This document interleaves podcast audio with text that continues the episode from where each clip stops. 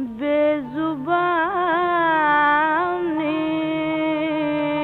ज़ुबान हो, हो जाए। बेजुबानी ज़ुबान हो जाए मलका पुखराज आप बीती।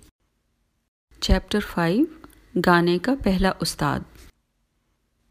बड़े गुलाम अली के बाप का नाम अली बख्श था। ज़्यादातर जम्मू में ही रहता था। कभी साल में एक दो बार सिंध या लाहौर जाता, मगर मुस्तकिल रिहाइश जम्मू ही रखता। माँ ने तीन साल की उम्र में उसका शागिर्द कर दिया। उसको खुदा ने ऐसी आवाज़ दी थी जिसकी मिसाल ना थी। तानपुरा छेड़कर जब आवाज़ लगाता तो इतना सुर में था कि सुनने वाले वजद में आ जाते। इतना सुर में था कि कभी बेसुरा ना होता। बड़े बड़े गायकों का कहना है कि अगर सास से आवाज़ मिल जाए तो पहाड़ फट जाते हैं। सिंधी काफ़ी और ख्याल में जवाब ना था। सिंधी भैरवी का मास्टर था। तोड़ी का ख्याल, साईं अल्लाह जाने, मौला जाने, बेहद अच्छा गाता।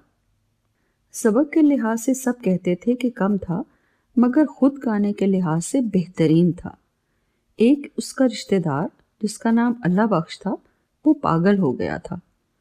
आवाज़ और गाने के लिहाज से अली बख्श से बहुत बेहतर था।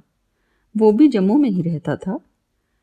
अली बख्श का ज़रिए आमदनी कुछ ना था। पैसे पैसे से मोहताज और फाका मस्त। दोनों वक्त का खाना खाता और मुझे गाना सिखाता, मगर रियासत ना छोड़ता। खुदा मालूम जम्मू में क्या कशिश थी, क्या जादू था। जो एक दफ़ा आता तो जाने का नाम न लेता। ख्वाब भूखा ही तू ना मरे। अली बख्श मुझ पर बहुत खुश था। हमेशा कहता, ये सुर में गाएगी। आवाज़ का लगाव सही होगा। अक्सर मुझे समझाता, देखो बेटा, जो भी चीज़ गाओ, हुआ वो झुकनी ही क्यों ना हो? अगर सुर में गाओगी तो वो भी दिल पर असर करेगी। बेसुरी ताने मार मार कर फर्श भी उड़ा दो तो कान पर जू भी नहीं लेंगेगी। गाना वही है जो सुर में हो। आवाज़ लगाने का तरीका आना चाहिए। अगर आवाज़ लगाने की तमीज़ ना हो तो उसे गाना ही नहीं चाहिए। पाँच साल की उम्र तक वो सिर्फ़ सा से लेकर सा तक आना जाना सिखाता रहा। दो साल तक सिर्फ़ आवाज़ ही लगाती रही। उसके बाद मियाँ की टोरी का ख्याल साईं अल्लाह जाने शुरू करवाया। अली बख्श, मियाँ मौला बख्श तलवंडी वाला और अल्लाह बख्श पागल जैसी आवाज़ें आज तक किसी की नहीं सुनी। ये तीनों जब तानपुरे के साथ खर्च भरते तो मालूम होता कि दुनिया भर का गाना उसमें सिमट गया है। एहसास होता, तमाम कमरे में चारों तरफ़ तानपुरे बज रहे हैं। कोना कोना गूंज उठता। जब ख्याल शुरू करते, ऐसा आवाज़ का लगाव होता कि सुनने वाले किसी दूसरी दुनिया में पहुँच जाते। उस वक्त मुझे तो कोई दिलचस्पी ना थी। मजबूरन सीखना पड़ता। अली बख्श ये चाहता था कि मुझे गाना आ जाए। अली बख्श को पाँच दस राग से ज़्यादा नहीं आते थे। वैसे अच्छे गाने में बहुत मशहूर था, मगर मियाँ मौला बख्श बहुत कस्बी और इल्म वाला था। उसका इल्म ना ख़त्म होने वाला समंदर था। मुझ पर गाने वाला और पढ़ाई वाला उस्ताद दोनों बहुत खुश थे। दोनों चीज़ों में जहीन, बल्कि बहुत तेज़ थी। किसी चीज़ पर कभी मारपीट नहीं हुई। हमेशा शाबाशी मिलती। अगर पिटाई होती तो हुक्का पीने पर। चार साल की उम्र में हुक्का पीने की आदत पड़ गई। बालदा भी हुक्का पीती थी, मगर वो नहीं चाहती थी कि मैं पीऊँ। वैसे भी चार साल की उम्र और हुक्का बहुत बुरी बात थी। फुप्पो निक्की, जिसको मेरे साथ इश्क की हद तक प्यार था, वो भी पीती थी। उसने बड़े प्यार से कहना, मत पियो जी, वो मारेगी। मैंने कहना, नहीं पीना है। उसने कहना अच्छा जी, लो पियो। बावजूद मार पीट के शौक दिन ब दिन बढ़ता गया। माँ जिस वक्त देख लेती, बेदरेग मारती। बेचारी पुप्पो निक्की की भी बेइज्जती करती। नौबत ये पहुँच गई कि रास्ते में जितने सिगरेट के टुकड़े मिलते, वो उठा लेती और चोरी चोरी दुकान पर भी पीती। कई दफ़ा डर से हुक्के का कश जल्दी जल्दी और इतने ज़ोर से लगाती कि आँखों के आगे अंधेरा छा जाता। मगर ना मुराद, ना छोड़ना था, ना छोड़ा। अल्लाह बख्श, जो अली बख्श का चचाजाद भाई था, अली बख्श से बहुत अच्छा गाता और अली बख्श से आवाज़ भी अच्छी, मगर दिमागी तवाजुन खो चुका था, कभी जम्मू से बाहर न जाता। सब लोग ये किस्से सुनाते थे। महाराज जम्मू ने किसी त्यौहार पर दुनिया के बड़े बड़े नामवर गवैये बुलाए। अला बख्श का उस्ताद भी जमाने का माना हुआ उस्ताद था। सब गवैये दरबार में आ गए। बारी बारी गवैये गाकर सलाम करके अपनी जगह पर आकर बैठ जाते। इसी तरह अल्लाह बख्श और उसका उस्ताद गाने के लिए आए। गाना शुरू हुआ। उस्ताद शागिर्द इकट्ठे गाते थे। शागिर्द का फ़र्ज़ ये होता है कि सिर्फ़ उस्ताद की नकल करे। यानी उस्ताद जो तान या इरादा कहे, शागिर्द उसी तरह दोहरा दे। कोई नई चीज़ अपनी तरफ़ से ना कहे। उस्ताद बहुत बूढ़ा हो चुका था। अल्लाह बख्श जवान और ताकतवर था। सब नामवर गवैये मौजूद थे। फिर महाराज का दरबार। ये समा देखकर सब आदाब भूल गया। गाते गाते जोश में आ गया। बजाय नकल करने के, ऐसी मुश्किल तान कह गया कि तमाम दरबार वाह वाह से गूंज उठा। उस्ताद तो कह नहीं सकता था। बड़ी सुबकी महसूस की। दिल टूट गया। इतनी मुश्किल तान थी, वो ना कह सका। बेबस होकर पीछे देखा। अल्लाह बख्श की तरफ़ देखकर सिर्फ़ इतना कहा, पागल, चुप हो जाओ। उस जमाने के उस्ताद भी नेक नियत थे। सिर्फ़ ताबेदारी और खिदमत से अपना फन दिन रात की मेहनत से शागिर्द को सिखा देते। बल्कि हर उस्ताद का मकोला था कि ये चीज़ कोई पैसे से थोड़ा खरीदी जाती है। कई शागिर्द ऐसे भी थे जो खाना भी उस्ताद ही से खाते थे। मगर खिदमत इतनी करते कि तमाम रात भी जागना पड़े तो गुरेज न करते। उस्ताद का कितना दिल जला होगा। ऐसी बदुआ लगी कि पहले तो महीना दो महीने खामोश रहा, फिर पागल हो गया। हर वक्त चुपचाप बैठा रहता, कभी किसी से कुछ न कहता, ना नहाता, ना मुँह धोता। लंबे लंबे नाखून, सर के बाल ना धोने की वजह से लटे बनी हुई। गर्दन पर मैल की मोटी तह जमी हुई, जिसे देखकर सख्त खिनाती ना किसी से बात करता, ना कुछ माँगता। हमारे घर में ऊपर की मंजिल के सहन में शहनशीन था। उस पर आकर बैठ जाता। पत्थराई हुई आँखों से कलाओं में घूरता रहता। आँखें इतनी सुर्ख थीं जैसे खून। हर एक गाने की फरमाइश करता, मगर वो किसी के कहने पर न गाता। मुझे गोद में उठाकर कभी कभी खुद ही गाना शुरू कर देता। मुझे उससे बहुत डर आता। जब मेरी उम्र पाँच साल की हुई तो उसकी यही कोशिश होती कि मुझे गोद में लेकर बैठे। जब वो घर आता तो मैं उससे दूर भाग जाती। उसके कपड़े इतने गंदे होते कि मैल कोयले की तरह चमकती। उसके मुँह और जिस्म और बालों का रंग एक ही जैसा दिखाई देता। हमेशा मेरे साथ बच्चों की तरह खेलना चाहता। पाँच साल की उम्र में गाने की कुछ सूझबूझ हो गई थी। एक दिन बैठे बैठे उसने गाना शुरू कर दिया। गाने के बोल थे, बावे सजन तेंटी बेपरवाई तैकू साडरी सार न काई। क्या आवाज़ थी, क्या सोच था, क्या गाना था। ऐसा मालूम हुआ जैसे दुनिया की हर चीज़ थम गई है। मुझे तो खैर क्या समझ थी? जो और लोग, मेरी माँ, खाला, उस्ताद थे, सब बच्चों की तरह रो रहे थे। एक तो काफ़ी के बोल ही ऐसे थे, जो उसके बिल्कुल हंसपे हाल। दूसरे उसका गाना ना समझ होते हुए भी रोना आ गया। पूरी काफ़ी गाकर खामोश हो गया। लोग बड़ी कोशिश करते कि वो गाए। कोई दूध पिलाता, कोई खाना खिलाता, कोई मिन्नतें करता। खुशामद करता, मगर वो किसी चीज़ को खातिर में न लाता। मर्ज़ी का मालिक था। हमारे घर हर रोज बिला नागा आता। अब मुझे उससे बिल्कुल खौफ ना आता। बच्चों की तरह कभी मेरे पाँव से खेलता, कभी उंगलियाँ नचाता। जब गाने की तालीम होती तो सुनता रहता। कभी कभी तबले के साथ गाना शुरू कर देता। एक दिन भेरू का ख्याल गाया, क्या अंदाज था? समझदार हो या ना समझ उसका गाना ऐसा था कि सुनने वाला दुनिया से बेखबर हो जाता। मुझे सिखाता तो नहीं था, मगर गाना सुनकर मदद ज़रूर मिलती थी। खुदा जाने उसे क्यों मेरे साथ प्यार था। बाज औकात मेरे कहने पर गा भी देता। अच्छा गाना सुनना भी तालीम होती है। गाने का बादशाह था। खुदा ने गाना दिया, मगर होशो हवास छीन लिए। चैप्टर सिक्स गाने का शौक। क्यों और कैसे हुआ? रियासत में शिया बहुत कम थे। ज़्यादा से ज़्यादा पचास साठ के करीब होंगे। मुहर्रम में तमाम इंतज़ाम उस्ताद के हाथ में होता। दस दिन इतनी तंदही से काम करता कि किसी चीज़ की उसे होश ही न रहती। लोगों को मजलिस के लिए जमा करता। ऐसे लोगों को तैयार करता जो अहले बैत का वाक्य पढ़कर सुना सकें।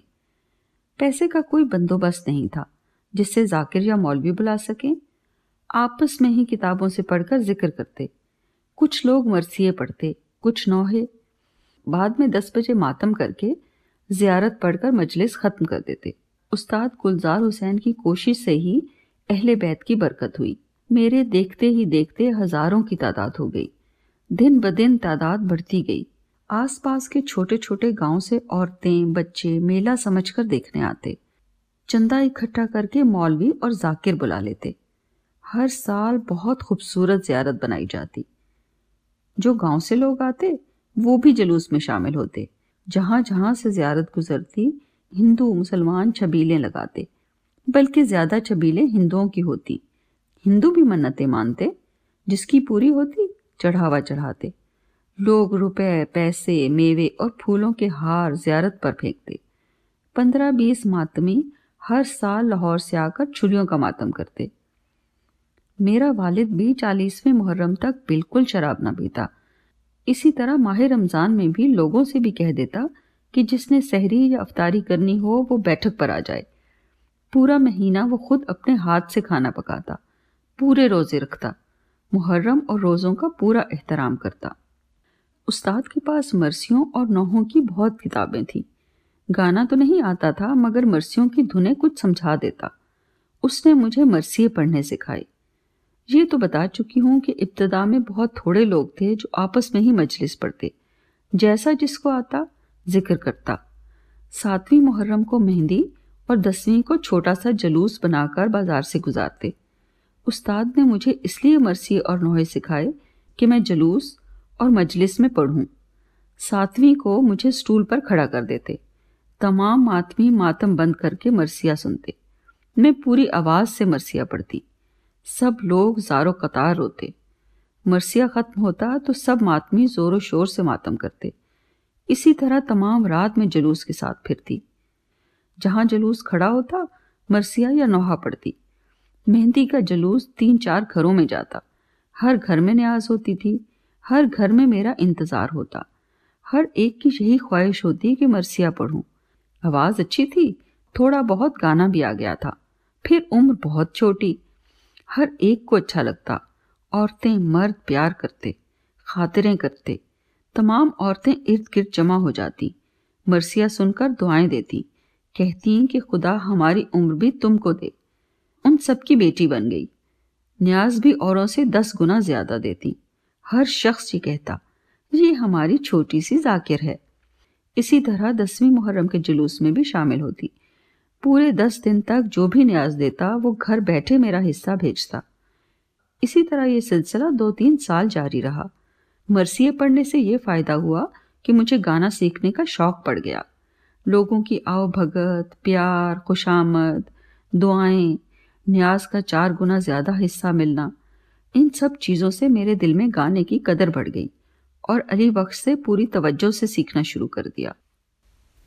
चैप्टर सेवन खाला मेरी सगी खाला बहुत खूबसूरत नर मिजाज, रहम दिल और हंसमुख थी।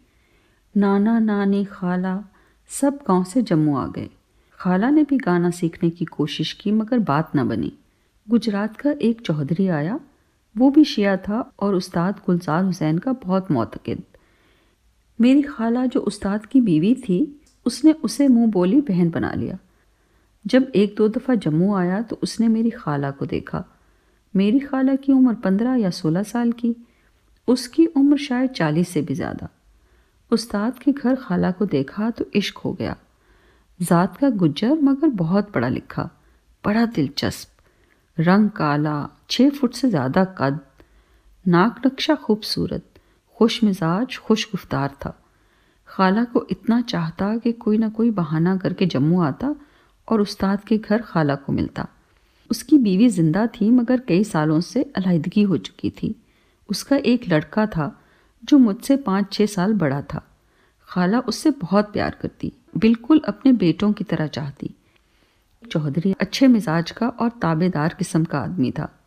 लाहौर से दिल्ली तक जितनी ट्रेनें चलती, सबकी डाइनिंग कारों का ठेकेदार था। हर स्टेशन पर उसके होटल थे। हर ट्रेन के साथ एक डाइनिंग कार होती। अंग्रेज़ी या देसी खाना जहाँ चाहो मिल जाता। गर्मियों में बड़े बड़े लाग बर्फ़ के कमरा ठंडा करने के लिए मिल जाते। बशर्ते के लाहौर से ऑर्डर दे दिया जाए। उसके खर्चे अलग होते। अंग्रेज़ों का ज़माना था। जिसके साथ खुश होते, उसके वारे न्यारे हो जाते। उस ज़माने में चार दर्जे थे। Third, inter, second, first. First और सेकंड में ज़्यादातर अंग्रेज़ सफ़र करते। बर्फ़ के लाग के लिए बहुत बड़ा टब होता। उसमें सोडा, लीमू, पानी के लिए मिट्टी की सुराही रख देते। पैसेंजर और भी कई चीज़ें टब में रख देते। उस पर पंखे की हवा पड़ती तो कमरा ठंडा यख हो जाता। खाने पीने की चीज़ें भी ठंडी रहती। गर्द का भी बचाव रहता। ये सब इंतज़ाम चौधरी का था। जब बड़े बड़े अंग्रेज़ सफ़र करते तो इतने खुश होते कि बड़े बड़े सर्टिफिकेट देकर जाते। उसका बड़ा असरो रसूख था। हमेशा तोहफे तहाइफ देता रहता। क्रिसमस में सैकड़ों केक टर्की फ्रूट घरों में लेकर जाता। बगैर कोशिश के हर साल उसे ठेका मिल जाता। उस्ताद की बीवी का नाम अल्लाह दित्ती था। चौधरी की वाकफियत वालदा से और सब घरवालों से हो गई थी। रिहाइश तो खाला दित्तो के घर ही रखता, मगर कभी कभार हमारे घर भी आता। मेल मिलाप खाला और चौधरी का खाला दित्तो ही करवाती थी। डेढ़ दो साल के बाद चौधरी ने वालदा को कहा, मैं शादी करना चाहता हूँ। वालदा ने इनकार कर दिया। बल्कि जब चौधरी जम्मू आता तो खाला का उस्ताद के घर आना जाना बंद हो जाता। अब चौधरी बहुत घबराया। खाला दित्तो की मिन्नतें खुशामदें की और एक दिन बगैर किसी को बताए खाला को लाहौर ले गया। खाला दित्तो बेचारी की बहुत शामत आई, मगर उसने कहा कि मुझे तो किसी चीज़ का इल्म नहीं। मुझे माँ से ज़्यादा खाला के साथ प्यार था, बल्कि खाला को ही माँ समझती। खाला भी मुझे जान से ज़्यादा प्यार करती। खाला दित्तो का चचेरा भाई था, जिसको लाहौर भेजा। चार पाँच रोज़ के बाद आया और बताया कि खाला ने चौधरी के साथ शादी कर ली है और अब वापस नहीं आएगी। घर में रोना पीटना पड़ गया। माँ और नाने को तो इतना गुस्सा था कि सामने होती तो जान लेने से भी दरेग न करते बार बार कहते। अगर हमें मिल जाए तो हड्डी पसली एक कर दें। माँ लाहौर जाने के लिए तैयार हो गई। मैंने बहुत मिन्नतें खुशामदें की कि मुझे खाला के पास ले चलो। मगर माँ ने बड़ी दुरुस्ती से ये कहकर टाल दिया, कौन खाला? किसकी खाला? अगर तेरी खाला होती तो तुझे छोड़कर जाती। वो सबको भूल गई है, उस पर इश्क का भूत सवार है। वो हमारे लिए मर गई है। नाना और माँ हर वक्त कोसते रहते। नानी को खाला के साथ सबसे ज़्यादा प्यार था। उसका बेटा चार साल का होके प्लेग से मर गया था। हर रोज़ उसे याद करके रोती रहती थी और अब सिर्फ़ यही दो बेटियाँ थीं। खाला हर एक के दुख सुख में शरीक होने वाली। ज़रा सा कोई दुख बताए उसका फ़ौरन यकीन करने वाली। जो कुछ पास हो निछावर कर देने वाली। खुदा तरस हर एक के साथ प्यार करने वाली। दूसरी तरफ़ वालदा, जिसे प्यार तो करती थी मगर जिससे डरती थी। नानी पर काफ़ी रोब था। कोई दुख, कोई बात या मशवरा वालदा के साथ न कर सकती। उसके प्यार का निचोड़ अब सिर्फ़ खाला ही थी। खाला उसके हर दुख में शरीक होती। उसके साथ प्यार की दो बातें भी कर लेती। मगर माँ उसे बेवकूफ़ समझकर कभी किसी बात में उसकी शरीक ना होती। खाला के जाने से उसकी दुनिया अंधेर हो गई। किसी से कुछ न कहती। दिन रात रोती रहती। वालदा ने लाहौर से आकर बताया कि वो बिल्कुल तोता चश्म हो गई है। अब उसे किसी का ख्याल नहीं। नानी बेचारी की एक ही जिद थी कि मैंने लाहौर जाना है। आखिर मेरे नाना मान गए और मामू को साथ कर दिया।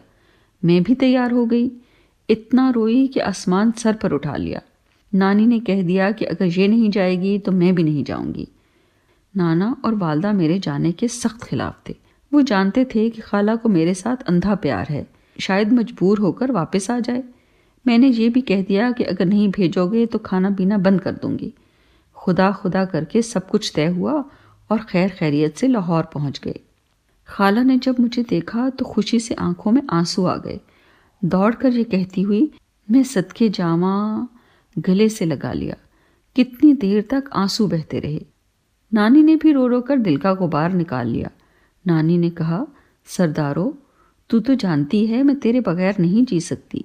खाला ने कहा, माँ, फ़ौरन मेरे पास आ जाओ। नानी कहने लगी, घर कैसे छोड़ूं? खाला ने कहा, जब और जिस वक्त तुम्हारा दिल चाहे, लाहौर आ जाया करो। सारी दुनिया की बेटियाँ अपने घरों में जाती हैं। तुम भी माँ बाप छोड़ आई हो। अब यही मेरा घर है। मैंने कोई ऐसी बात नहीं की जो दुनिया से निराली हो। सच बता, क्या तेरा दिल नहीं चाहता कि मेरा अपना घर हो? नानी बिचारी को तो कोई लालच ना था। वो दिल से चाहती थी कि उसका अपना घर हो, मगर दिल के हाथों मजबूर थी। नानी इतनी सीधी थी कि मरते दम तक रुपए के पैसे न गिनने आए। जब दो ढाई रुपए का करियाना जमा हो जाता तो मैं कहती, मुझे करियाना चाहिए। वो सब पैसे सामने रख देती। मैं दो ढाई रुपए का करियाना लेकर रुपया दे देती। वो खुशी से फूली ना समाती कि रुपया पूरा हो गया। जब तक मैं छोटी थी, हमेशा यही करती रही। मगर उसे कभी पता न चला। पाँच छः रोज़ के बाद वापसी की तैयारी शुरू हो गई। खाला और चौधरी ने बहुत इसरार किया कि इतनी जल्दी क्या है, मगर नानी डरती थी। शायद वालदा और नाना नाराज़ हो जाएँ और हमेशा के लिए आना बंद कर दें। मेरा दिल तो ये चाहता था कि तमाम ज़िंदगी यहीं रहें, मगर नानी मजबूरन जाने के लिए तैयार हो गई। मेरे नाना भी गाँव के लोगों की तरह औरत को पैर की जूती के बराबर समझते थे। वालदा की नज़रों में भी कोई ख़ास इज़्ज़त ना थी। आती दफ़ा खाला ने नानी को और मुझे बहुत से पैसे दिए ताकि जब दिल चाहें लाहौर आ सकें। चौधरी ने भी बहुत प्यार किया। चौधरी का लड़का जो मुझसे चार पाँच साल बड़ा था, उसे हमारा जाना बहुत बुरा लगा। दिन रात वो मुझसे खेलता था। मुझे कभी कहानियाँ सुनाता, कभी हम ताश खेलते, कभी गेंद, कभी आँख मचोली। ऐसी मज़े की बातें सुनाता कि हंस हंस कर लोट पोट हो जाते। मेरे लिए ये बिल्कुल अनोखी बात थी। न किसी हम उम्र के साथ कभी खेली, न मिली। मेरे ऐसे दिन गुजरे कि जैसे ख्वाब देख रही हूँ।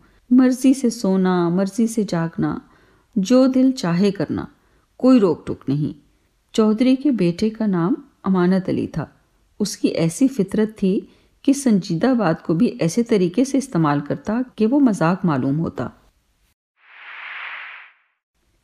बाबा रोटी राम से दोबारा मुलाकात। वापस जम्मू आए। नाने और वालदा ने सोचा कि बाबे के सलाम को जाना चाहिए। हम जब से जम्मू आए हैं, ये बाबे के पास नहीं गई। हालाँकि बाबे ने दुआ की और ये पैदा हुई। बाबे की तारीफ़ें सुन सुनकर हमारे साथ जाने के लिए एक हिंदू, एक मुसलमान भी तैयार हुए।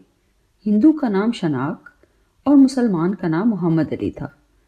ये जम्मू में ही काम करते थे। ये बजिद थे कि हम तो आप ही के साथ जाएँगे। और बाबे से अपनी मुरादें पूरी करवाएँगे। जम्मू में बगैर मौसम के कद्दू आए थे। बाबा के लिए खरीद लिए कि गाँव पहुंचकर गोश्त में पकाकर बाबा को खिलाएँगे। सबने घोड़े किराए पर लिए। इखनौर पहुंचकर शाम पड़ गई। एक दूर के रिश्तेदार थे, रात उनके यहाँ गुजारी। सुबह इखनौर से हमीरपुर आ गए। बाबे के लिए कद्दू गोश्त और दो पराठे पकाए। नीचे सालन ऊपर पराठे रखकर दस्तरखान में बांधकर बाबे के पास चले गए। अभी दहलीज पर पाँव न रखा था कि बाबा बोला गोबिंदा मलका मौजमा को लेकर आ गया है? हसबे मामूल बाबा चारपाई पर बैठा लोगों से इधर उधर की बातें कर रहा था। अच्छे मूड में था। चेहरे पर नीम मुस्कुराहट थी। बातें करते करते भगत कबीर के दोहे नहायत सुर में गाने शुरू कर दिए। आवाज़ में सोज, सुर का लगाव अच्छा। मालूम होता था कि बाबा खुद हर चीज़ से बेखबर हो गया है। दोहे खत्म करके बाबा पाँच मिनट खामोश रहा। मेरे नाना ने बाबे से कहा, बाबा, हम तेरे लिए खाना लाए हैं। खा लो। बाबे ने कोई जवाब ना दिया। किसी और से मुखातिब हो गया। थोड़ी देर के बाद नाने ने फिर कहा, बाबा, खा लो। बाबे ने फिर अनसुनी कर दी। हमारे साथ जम्मू से जो चौधरी आया था, कहने लगा, बाबा मुझे तो सोने के कड़े पहना दो। बाबा उसे देखकर मुस्कुराया। नाना ने फिर बाबे को कहा, बाबा, अब तो खाना खा लो। बाबा उकता कर बोला, खा लूँगा। है तो कद्दू गोश्त। क्यों घबरा गए हो? बगैर मौसम के कद्दू, फिर कपड़े में बांधा हुआ, बाबे को पता चल गया। बाबे की नज़र बहुत कमज़ोर हो गई थी। बावजूद कम दिखाई देने के, मगर जब हम आए हैं और दहलीज से बाहर ही थे। वही नाने का पुराना नाम, वही मेरा नाम, दस्तरखान में सालन और पराठे हम सब हैरान हो गए। खाना बाबे के सामने रख दिया। बाबे ने आहिस्ता आहिस्ता खाना शुरू कर दिया। चौधरी फिर आहिस्ता से बाबे को कहने लगा, बाबा, मैंने तो सोने के कड़े पहनने हैं। बाबा झट डोगरी जबान में बोला, क्यों नहीं क्यों नहीं जक्की? पवाग तो की पवाग। सोने के नहीं, लोहे के। जो हिंदू था, वो कहने लगा, बाबा, मैं तो बाबे ने बहुत बड़ी गाली बेटी के देकर कहा, तू तो ये है। वो बेचारे दोनों खामोश हो गए। बाबा देर तक इधर उधर की बातें करता रहा। गालियाँ ऐसी ऐसी सुनी जो कभी नहीं सुनी थी। फिर नाने से बातें करने लगा। कहने लगा, गोविंदा, जम्मू में तो कुत्ते भौंकेंगे। देखो ना जिस वक्त काले मुँह वाली चुड़ैल तमाम शहर में फिरेगी तो कुत्ते ही रो सकते हैं। चली तो जाएगी, मगर उस वक्त जब उसके ठीकरे में कोयले खत्म हो जाएँगे।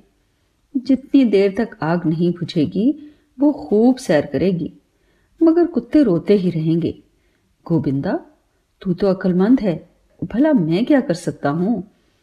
वो चुड़ैल बड़ी नामुराद है, काले मुँह वाली है, सर पर आग का ठीकरा लेकर चलती है। सब बातें नाना के साथ की। बाबा चरस साहब। दूसरे दिन हम जम्मू आ गए। महीने डेढ़ महीने के बाद चौधरी हमारे साथ बाबे के सलाम के लिए गया था और जिसे बाबे ने कहा था, तुझे लोहे के कड़े पहनाऊँगा। वो जालसाजी के मुकदमे में कैद हो गया। दूसरा जो हिंदू था, उसकी बेटी किसी के साथ भाग गई। थोड़े दिनों बाद जम्मू में प्लेग पड़ गई। ऐसी ज़बरदस्त कि जिस घर में कुंबे के सोलह आदमी होते, सुबह छह जनाजे उठ जाते। कोई एक दूसरे को पानी पिलाने वाला भी ना रहता। शाम होते ही कुत्तों के रोने की आवाज़ें शुरू हो जाती। हर तरफ़ हु का आलम। ऐसी दहशत और खौफ फैला कि तंदरुस्त भी मुर्दे बन गए। जिस घर में किसी को प्लेग होती, उस घर में बीमार पुरसी के लिए भी कोई ना जाता। जिस घर में मरा हुआ चूहा निकलता लोग घर छोड़कर भाग जाते। कई लोगों ने बाहर मैदानों में डेरे लगा लिए।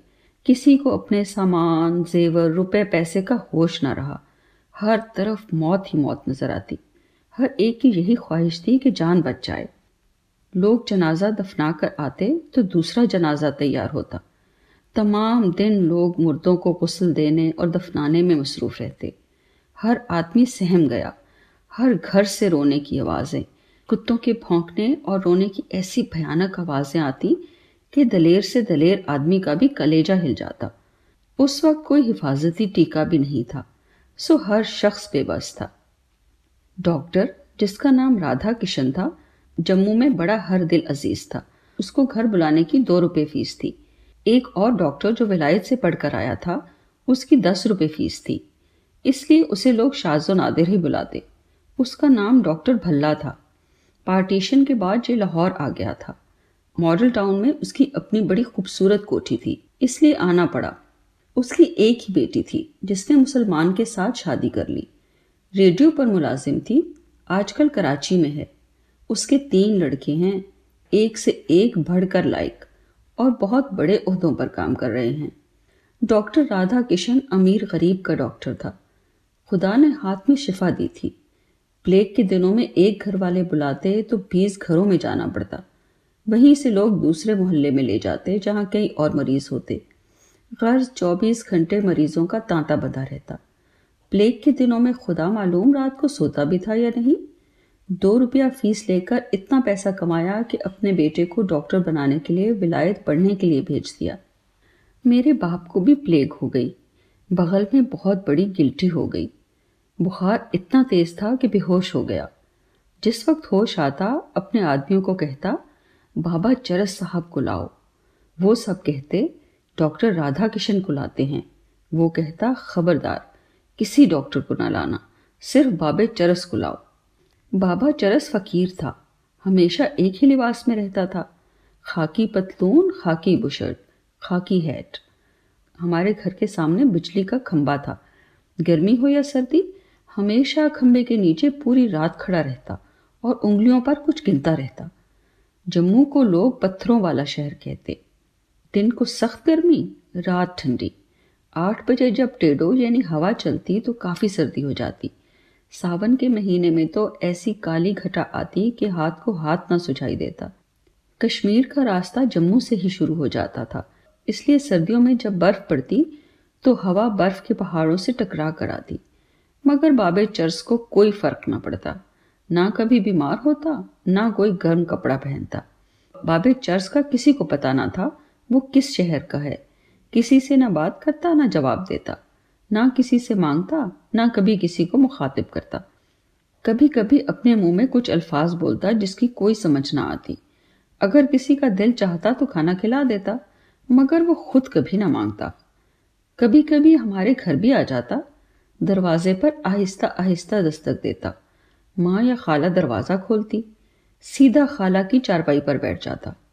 खाला इतनी सफ़ाई पसंद थी कि किसी को चारपाई पर ना बैठने देती। अगर कोई मेहमान बैठ जाता तो उसके जाने के बाद फ़ौरन तकिए के खिलाफ चादर बदल देती। चर्च साहब को लाखों की तादाद में जुएँ थी, इतनी मोटी जैसे खटमल। अगर दस मिनट भी बैठता तो जुओं की कतारें चल पड़ती। अगर वालदा की चारपाई पर दो घंटे भी बैठता तो एक जूना दिखाई देती। जिस रोज बाबा आता, खाला तमाम राह जुएँ चुन चुन कर नींद हराम कर लेती। खाला पीरों फकीरों से बहुत डरती थी, इसलिए बाबा को कुछ न कहती। बाजू का उसकी बुशर्ट इतनी बोसीदा होती कि दोनों बाजू गायब हो जाते। सिर्फ़ अगला पिछला हिस्सा रह जाता। कोई खुदा खौफी करके बुशर्ट दे देता। बुशर्ट, पतलून के अलावा कुछ ना पहनता। लोगों ने शलवार कमीज की कोशिश की, वो नज़दीक ना आने देता। शुरू में लोगों ने शक किया कि ये जासूस है, ये फौजी है। चरस साहब का नाम भी लोगों ने खुद ही रखा था। कोई नशा ना करता। वालिद को जिस वक्त होश आता, यही कहता, बाबे, चरस को बुलाओ। वो जाते, ढूंढते, मगर बाबा कहीं नज़र ना आता। आखिर बाबे को ढूंढ लाए। बड़ी मुश्किलों से वालिद को जगाया। बताया, बाबा आ गया है। जब थोड़ी होश आई तो पूरी ताकत से बाबे को ज़बरदस्ती पकड़कर अपनी चारपाई पर लिटा लिया। बाबा बेजारी से कहता रहा, छोड़ ना, छोड़। मगर वालिद ने गिरफ्त में लेकर ज़ोर से अपने साथ चिमटा लिया। गिरफ्त ऐसी मज़बूत थी कि चारपाई से हिल ना सका। डेढ़ दो घंटे खामोश लेटा रहा, फिर खुद ही चला गया। दूसरे दिन वालिद को आराम था। जो बगल की गिल्टी थी वो कम होनी शुरू हो गई। एक दो दफ़ा बाबे को फिर पकड़कर मंगवाया। दस पंद्रह रोज में बिल्कुल ठीक ठाक हो गया। ना दवा खाई, ना डॉक्टर को दिखाया। लोगों ने, वालदा ने, हर एक ने कहा, डॉक्टर को दिखाओ। मगर उसने हमेशा यही कहा, मेरा डॉक्टर अल्लाह है या बाबा चरस? अल्लाह ने वालिद को बाल बाल बचा लिया। आहिस्ता आहिस्ता प्लेग से निजात मिली। सब काम काज मामूल पर आ गए। दिलों से प्लेग का खौफ जाता रहा। रोटी राम की वो पेशन गोई, जम्मू में कुत्ते रोएँगे, चुड़ैल सर पर आग की अंगीठी लेकर फिरेगी। आग खत्म होगी तो चली जाएगी। सब बातें पूरी हो गईं।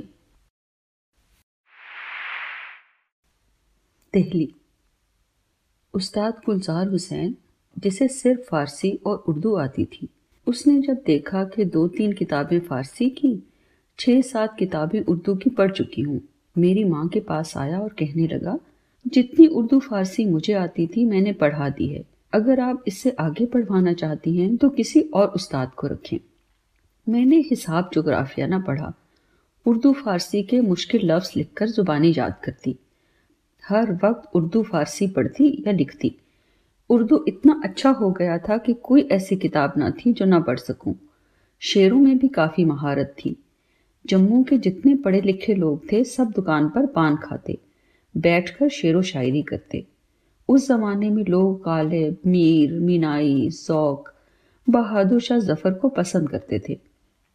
हर रोज़ शाम को घंटा, डेढ़ घंटा खूब बहसो मुबासे होते। मुझे भी शेरों का मतलब थोड़ा बहुत समझ में आ जाता। जब वालदा ने देखा कि तालीम जारी नहीं रह सकती तो मेरा दुकान पर बैठना बंद करा दिया और गाने की तालीम सुबह शाम शुरू हो गई। माँ हर वक्त इस बात का ध्यान रखती कि मैं कभी वक्त ज़ाया ना करूँ। जितना पढ़ा लिखा था भूल ना जाऊँ। दिखाई पढ़ाई हर रोज़ करती। मैं पहले बता चुकी हूँ कि खाला के खामन का लाहौर से लेकर दिल्ली तक ट्रेनों का ठेका था। खालू को दिल्ली ज़्यादा ठहरना पड़ता, इसलिए खाला दिल्ली चली गई। लाहौर तो खाला से मिल आते थे, मगर दिल्ली जाना तो मुश्किल था। माँ और नाने ने मशवरा किया, खाला अब दिल्ली रहेगी, हमें भी दिल्ली जाना चाहिए।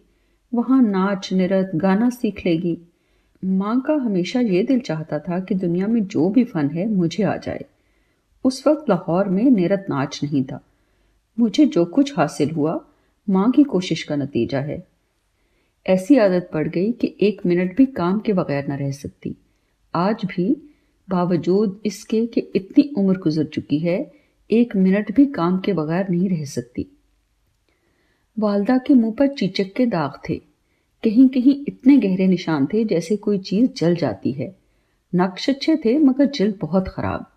शायद इसीलिए वो अपनी तमाम कमियाँ मुझ पर पूरा करना चाहती थी। हँसी मज़ाक की बात, प्यार या प्यार का इजहार कभी न करती। मुझे भी कोई खास प्यार ना था।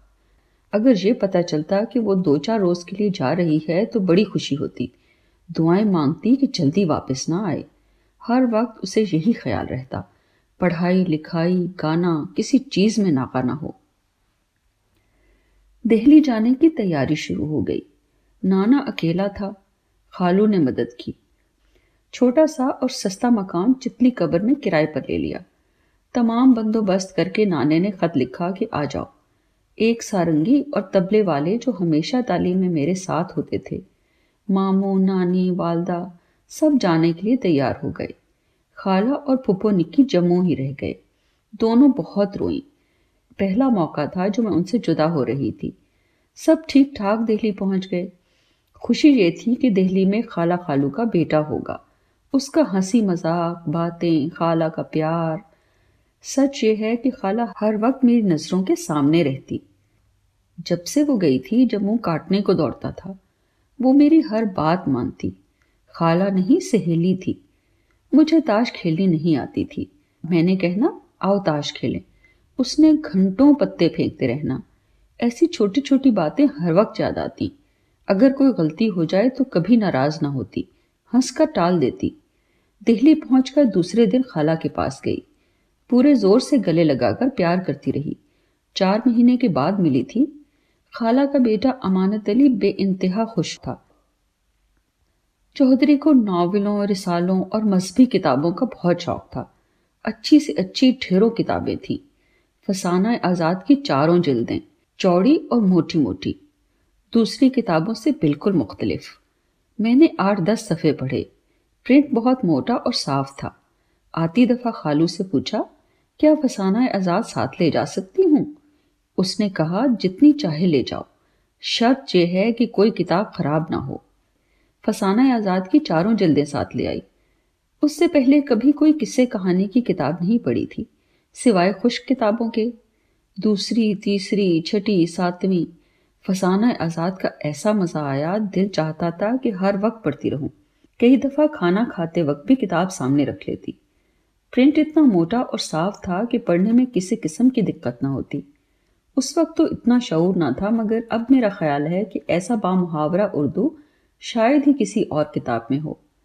पुरानी तहजीब का ऐसा नक्शा खींचा था कि पढ़ने वाले को महसूस होता कि जैसे खुद भी वो सब कुछ देख रहा है। मसलन ईद।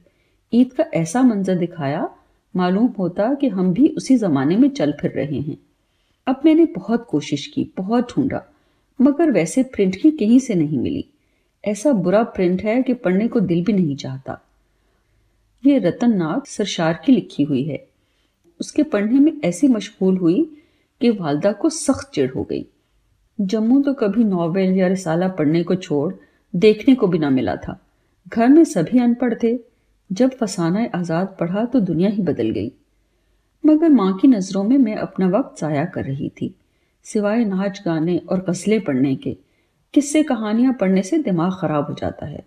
उस ज़माने में पुराने लोग कहते थे, शाह बहराम का किस्सा जो पढ़ता है पागल हो जाता है। वालदा का भी यही ख्याल था कि नावल पढ़ूँगी तो पागल हो जाऊँगी। अब चोरी से पढ़ना पड़ता। दोपहर को जब वो सोती तो मैं जल्दी जल्दी फसाना आज़ाद पढ़ती वैसे तो जम्मू में भी मेरी कोई सहेली ना थी। फुप्पो निक्की, खाला अड़ोस पड़ोस जाने पहचाने चेहरे। मगर यहाँ तो लिबास अलग, ज़ुबान अलग, ना किसी से जान, ना पहचान। बस कभी खाला के जाती। सिर्फ़ रात रहकर सुबह तालीम के लिए वापस आ जाती। सिवाय अपने घर के और कोई तफरीह ना थी। फसाना आज़ाद पढ़ने को दिल चाहता। वो भी माँ के खौफ से ना पढ़ती दिल्ली के लोग बड़े ज़िंदा दिल और शौकीन मिजाज थे। दिन भर पूरी मुशक्क़त करके अगर दो रुपए भी कमाते तो शाम को नहा धोकर सर में तेल, आँखों में सुरमा, मलमल का कड़ा हुआ या चिकन का कुर्ता, चूड़ीदार पाजामा सर पर मलमल की चुनी हुई टोपी। बीवी बच्चों के साथ जामा मस्जिद सैर के लिए जाते। छोटे छोटे दुकानदार जामा मस्जिद की सीढ़ियों पर दुकानें लगाते। दुकानों पर बच्चों के खिलौने, घर के इस्तेमाल की छोटी छोटी चीज़ें, औरतों के लिए चूड़ियाँ, पीतल और चांदी के जेवर, चीनी के सस्ते बर्तन, रेडीमेड कपड़े, जूते, हर किस्म के सूती और रेशमी सस्ते कपड़े। जानवर, मैना, तोते बे कई दफ़ा काले हिरन के बच्चे भी बिकने के लिए होते। खाने पीने की चीज़ें, पूरी, कचौरी, दही बड़े, आलू की टिक्कियाँ, समोसे, मिठाइयाँ, शामी कबाब। कोई ऐसी चीज़ ना थी जो मौजूद ना हो। हर दुकान वाले ने एक गैस रखा होता, जिससे तमाम सीढ़ियाँ जगमग करती। गरीब आदमी जो छोटे छोटे घरों में रहते, जहाँ हवा का नामो निशान ना होता, जहाँ दो चार घंटे खुली हवा, रौनक चहल पहल में गुजार लेते। दोस्तों यारों से मुलाकात हो जाती। तमाम दिन मेहनत मुशक्क़त की तकान दूर हो जाती। ऐसी ठंडी हवा चलती कि नई ज़िंदगी मिल जाती। मस्जिद के इर्द गिर्द चारों तरफ़ किसी को मकान तामीर करने की इजाज़त ना थी। हर मजदूर के घर बाप का इंतज़ार होता। काम से वापस आए तो मस्जिद की सैर के लिए जाएँ। कई लोग घर से रोटियाँ पका कर लाते। दो चार आने की कोई चटपटी चीज़ लेकर खा लेते। बीवी को चूल्हा न झोंकना पड़ता, बल्कि पिकनिक हो जाती। बीवी बच्चे भी खुश होते। सीढ़ियों के पास ही हरे भरे की मज़ार थी। जाते वक्त सब मज़ार पर फातिहा पढ़ते। मैं भी तकरीबन हर रोज़ शाम को जाती।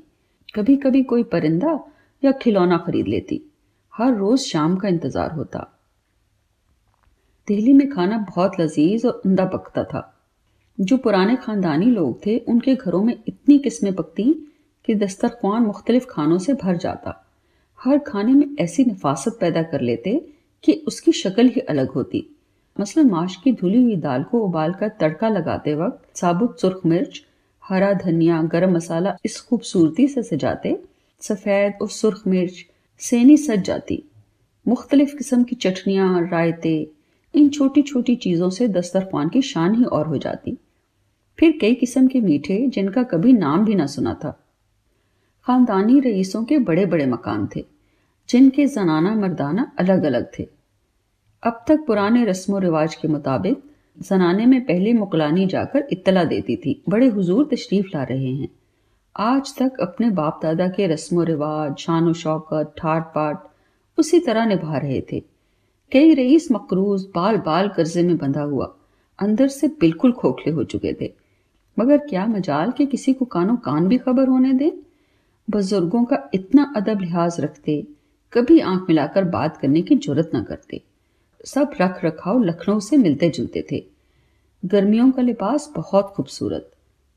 चिकन की अचकन या अंगरखा, सफ़ेद पाजामा, मलमल की चुनी हुई टोपी, पाँव में सलीम शाही जूता। जब पहनकर मर्दाने में आते तो मालूम होता वाकई ये रईस या नवाबजादे हैं। उनकी वजाकता, चाल ढाल, गुफ्तगु का अंदाज सबसे अलग था। जब बाहर आते तो नौकर पीछे पेचवान उठाकर चलता। उनकी मसनत के पास रखकर नए उनके हाथ में थमा देता। कई नौजवान कामचोर, शौकीन मिजाज, मगर खुश आमदी जो सुबह से शाम तक हाजिर रहते। वो मौजूद होते। दोनों वक्त दस्तरखानों में बाकायदा शामिल होते। उनका इतना दखल हो जाता कि घर के फर्द बन जाते। उनकी हर वक्त सिफ्तो सना और जी हजूरी करते ज़ुबान न थकती। इन नवाबजादों को उनके बगैर एक मिनट चैन न आता। खुशामद उनकी घुट्टी में थी। अगर कभी उनको आने में देर हो जाए तो बार बार पैगाम भेजकर बुलाए जाते।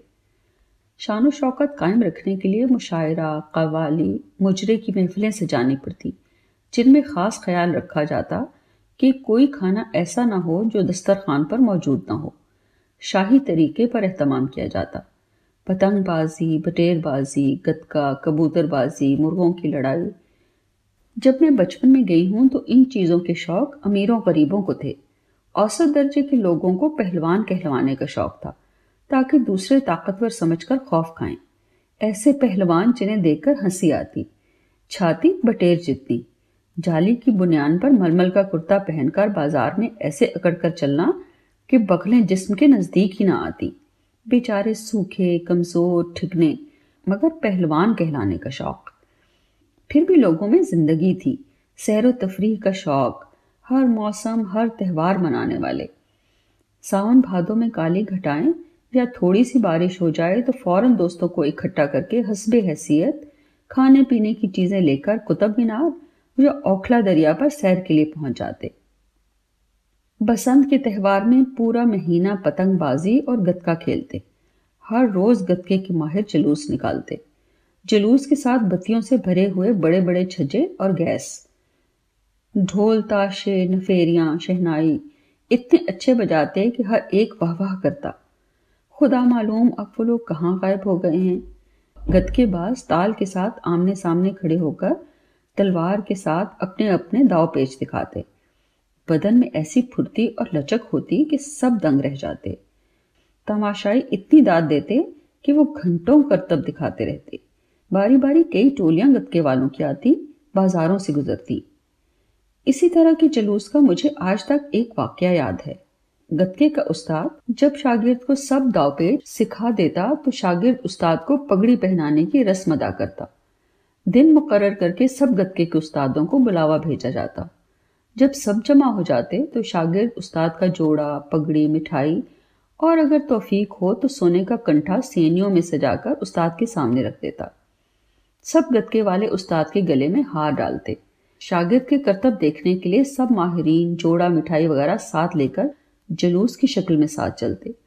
ढोल, ताशा, शहनाई वाले बजाते रहते। इसी तरह का जुलूस आया और हमारे मकान के नीचे मजमा लगाया। तमाम तमाशबीन लंबा सा हल्का बनाकर खड़े हो गए। ज़मीन पर चादर बिछाकर उस्ताद को लिटा दिया। उस्ताद बूढ़ा और दुबला पतला था। उस्ताद के माथे पर एक लीमू चिपका दिया। उस्ताद ने यह दिखाना था कि शागिर्द नाचते नाचते किस सफ़ाई से तलवार के साथ दो टुकड़े करता है। उसके बाद सब गत्के वालों ने उसे पगड़ी पहनानी थी। शागिर्द ने ढोल ताशे के साथ तेज़ी में गतका शुरू कर दिया। बदन में फुर्ती और लचक ऐसी थी कि ऐसे करतब दिखाए कि उस्ताद बड़े फख्र से देखता रहा।